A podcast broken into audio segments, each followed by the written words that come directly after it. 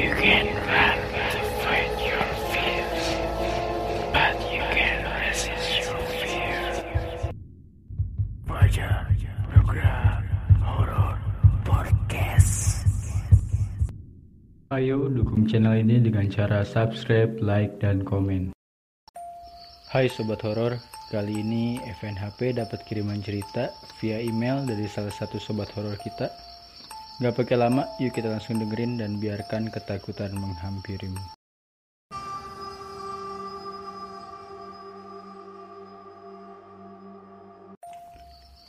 Assalamualaikum warahmatullahi wabarakatuh Hai, perkenalkan, panggil saja gue Mr. R Gue pernah punya pengalaman horor saat gue masih bekerja di salah satu rumah sakit di kota X Sekitar tahun 2003 silam Gue sengaja merahasiakan nama gue dan segala informasi demi citra rumah sakit Waktu itu gue bekerja sebagai cleaning service di rumah sakit tersebut dan baru sebagai karyawan training. Lanjut cerita, malam itu gue kebagian shift malam. Ternyata memang satu tradisi di rumah sakit tersebut, kalau karyawan baru wajib mengisi shift malam. Alasannya sih sepele, katanya biar bisa tahu lokasi-lokasi rumah sakit tanpa diganggu aktivitas rumah sakit di siang hari. Kurang masuk akal sih emang, ya tapi begitulah. Malam itu malam Senin dan diisi oleh enam orang cleaning service, tiga orang senior dan tiga orang karyawan training. Saat kita lagi kumpul di ruang kebersihan, datanglah seorang perawat meminta bantuan membersihkan lorong menuju kamar mayat, karena baru saja ada jenazah korban kecelakaan motor dibawa ke sana. Waktu itu kalau nggak salah jam setengah satu malam deh. Gak pakai lama bergegaslah gue dan salah satu senior, sebut saja beliau Pak Budi. Sapu, kain pel, dan kawan-kawannya udah gue bawa, begitu pula dengan Pak Budi. Sesampainya di lorong, Pak Budi perintahkan gue buat bersihin sepanjang lorong ke arah kamar mayat. Sedangkan Pak Budi membersihkan area dalam kamar mayat. Setelah Pak Budi masuk kamar mayat, langsunglah gue mulai mengepel. Tetesan darah segar bercecer di sepanjang lorong itu. Apa kalian pikir gue takut? Ya iyalah Adolfo, mana ada orang berani tengah malam bersihin darah korban kecelakaan. Tapi gue lawan rasa takut itu dengan Nawa itu. Nawa itu mencari nafkah untuk anak istri di rumah. Singkat cerita, hampir lima kali gue ganti air di dalam ember pel. Karena udah terlalu merah tercampur darah kental. Hampir setengah lorong gue pel, kemudian gue lihat bahwa bapak duduk di salah satu kursi di sepanjang lorong itu. Saat sudah dekat, gue sempat ada percakapan dengan bapak itu. Permisi ya pak, kata gue. Dan bapak itu menjawab, iya silahkan mas. Yang ikhlas ya mas kerjanya, insya Allah pahala. Gue pun menjawab, iya pak demi anak istri di rumah. Oh iya mas, tolong ya korban kecelakaan barusan, besok pagi langsung dimandikan dan semoga cepat dikebumikan, kata bapak itu. Dan gue menjawab, iya pak, nanti saya sampaikan ke petugasnya. Terima kasih mas, kata bapak itu, sembari berjalan ke arah keluar pintu rumah sakit. Sambil ngepel gue mikir, itu mungkin warga sekitar TKP kali ya, yang ikut mengantar jenazah korban barusan. Mungkin dia mau masuk ke dalam cuma takut. Setelah selesai, gue pun kembali ke ruangan kebersihan.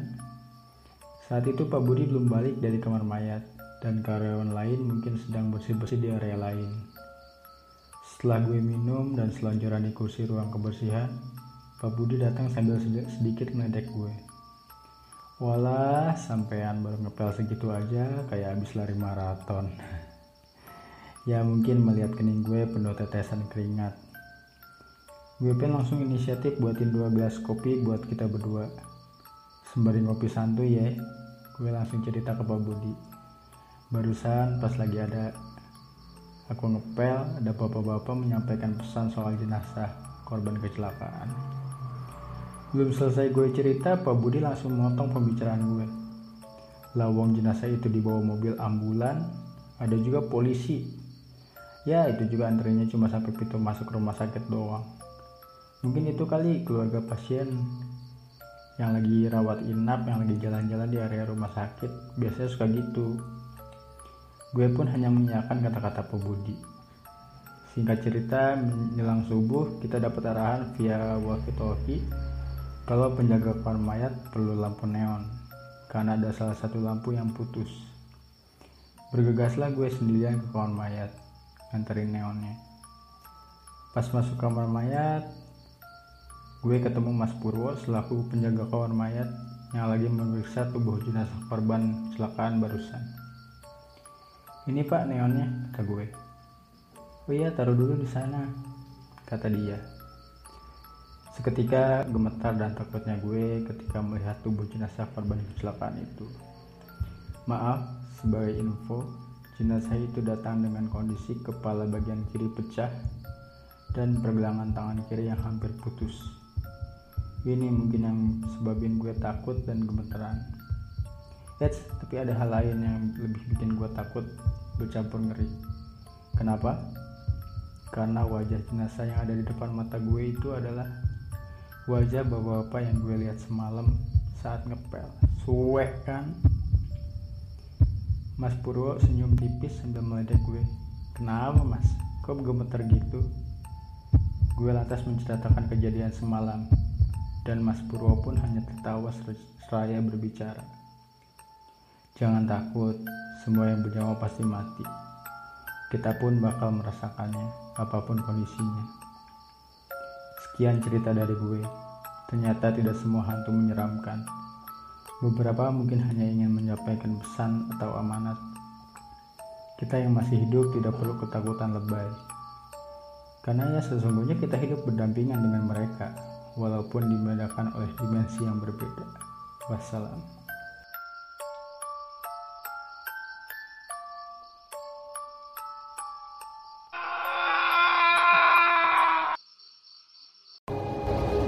Ayo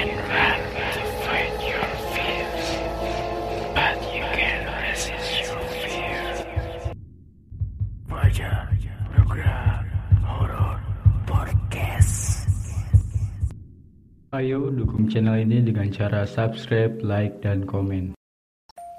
Hai Sobat Horor, kali ini FNHP dapat kiriman cerita via email dari salah satu Sobat Horor kita. Gak pakai lama, yuk kita langsung dengerin dan biarkan ketakutan menghampirimu.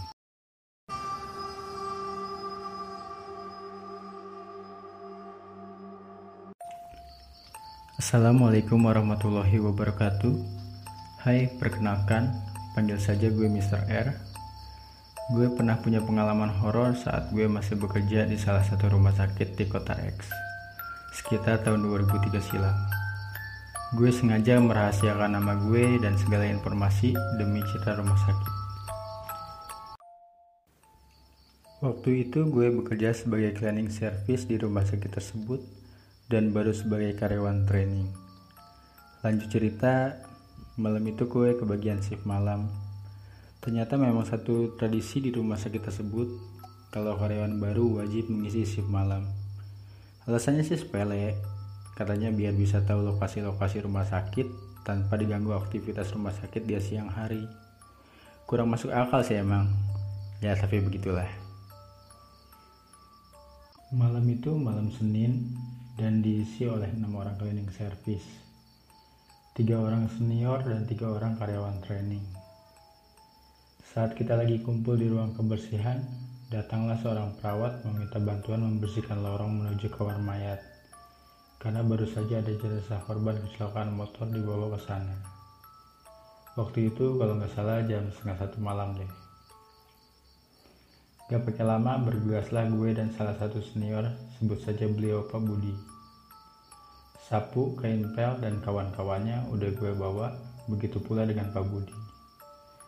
Sesampainya di lorong, Pak Budi perintahkan gue buat bersihin sepanjang lorong ke arah kamar mayat. Sedangkan Pak Budi membersihkan area dalam kamar mayat. Setelah Pak Budi masuk kamar mayat, langsunglah gue mulai mengepel. Tetesan darah segar bercecer di sepanjang lorong itu. Apa kalian pikir gue takut? Ya iyalah Adolfo, mana ada orang berani tengah malam bersihin darah korban kecelakaan. Tapi gue lawan rasa takut itu dengan nawa itu. Nawa itu mencari nafkah untuk anak istri di rumah.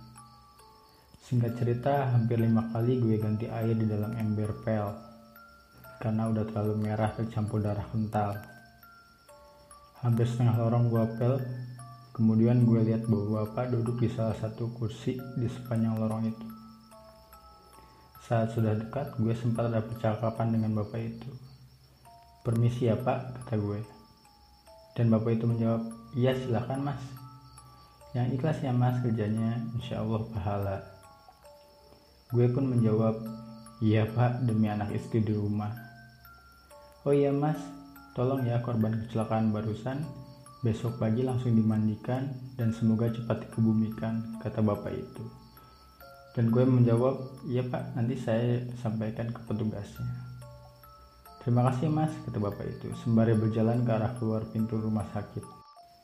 Sambil ngepel gue mikir, itu mungkin warga sekitar TKP kali ya, yang ikut mengantar jenazah korban barusan. Mungkin dia mau masuk ke dalam cuma takut. Setelah selesai, gue pun kembali ke ruangan kebersihan. Saat itu Pak Budi belum balik dari kamar mayat, dan karyawan lain mungkin sedang bersih-bersih di area lain. Setelah gue minum dan selonjoran di kursi ruang kebersihan, Pak Budi datang sambil sedikit meledek gue. Walah, sampean baru ngepel segitu aja kayak habis lari maraton. ya mungkin melihat kening gue penuh tetesan keringat. Gue pun langsung inisiatif buatin dua gelas kopi buat kita berdua. Sembari ngopi santuy ya, gue langsung cerita ke Pak Budi. Barusan pas lagi ada aku ngepel, ada bapak-bapak menyampaikan pesan soal jenazah korban kecelakaan. Belum selesai gue cerita, Pak Budi langsung memotong pembicaraan gue. Lawang jenazah itu dibawa mobil ambulan, ada juga polisi. Ya, itu juga antrinya cuma sampai pintu masuk rumah sakit doang. Mungkin itu kali keluarga pasien yang lagi rawat inap, yang lagi jalan-jalan di area rumah sakit, biasanya suka gitu. Gue pun hanya menyiapkan kata-kata Pak Budi. Singkat cerita, menjelang subuh, kita dapat arahan via walkie-talkie kalau penjaga kamar mayat perlu lampu neon, karena ada salah satu lampu yang putus. Bergegaslah gue sendirian ke kamar mayat, nganterin neonnya. Pas masuk kamar mayat, gue ketemu Mas Purwo selaku penjaga kamar mayat yang lagi memeriksa tubuh jenazah korban kecelakaan barusan. Ini pak neonnya, kata gue. Oh iya, taruh dulu di sana, kata dia. Seketika gemetar dan takutnya gue ketika melihat tubuh jenazah korban kecelakaan itu. Maaf, sebagai info, jenazah itu datang dengan kondisi kepala bagian kiri pecah dan pergelangan tangan kiri yang hampir putus. Ini mungkin yang sebabin gue takut dan gemeteran. Eits, tapi ada hal lain yang lebih bikin gue takut bercampur ngeri. Kenapa? Karena wajah jenazah yang ada di depan mata gue itu adalah wajah bapak-bapak yang gue lihat semalam saat ngepel. Suwek kan? Mas Purwo senyum tipis sambil meledek gue. Kenapa mas? Kok gemeter gitu? Gue lantas menceritakan kejadian semalam. Dan Mas Purwo pun hanya tertawa seraya berbicara. Jangan takut semua yang bernyawa pasti mati. Kita pun bakal merasakannya apa pun kondisinya Sekian cerita dari gue. Ternyata tidak semua hantu menyeramkan. Beberapa mungkin hanya ingin menyampaikan pesan atau amanat. Kita yang masih hidup tidak perlu ketakutan lebay. Karena ya sesungguhnya kita hidup berdampingan dengan mereka, walaupun dibedakan oleh dimensi yang berbeda. Wassalam.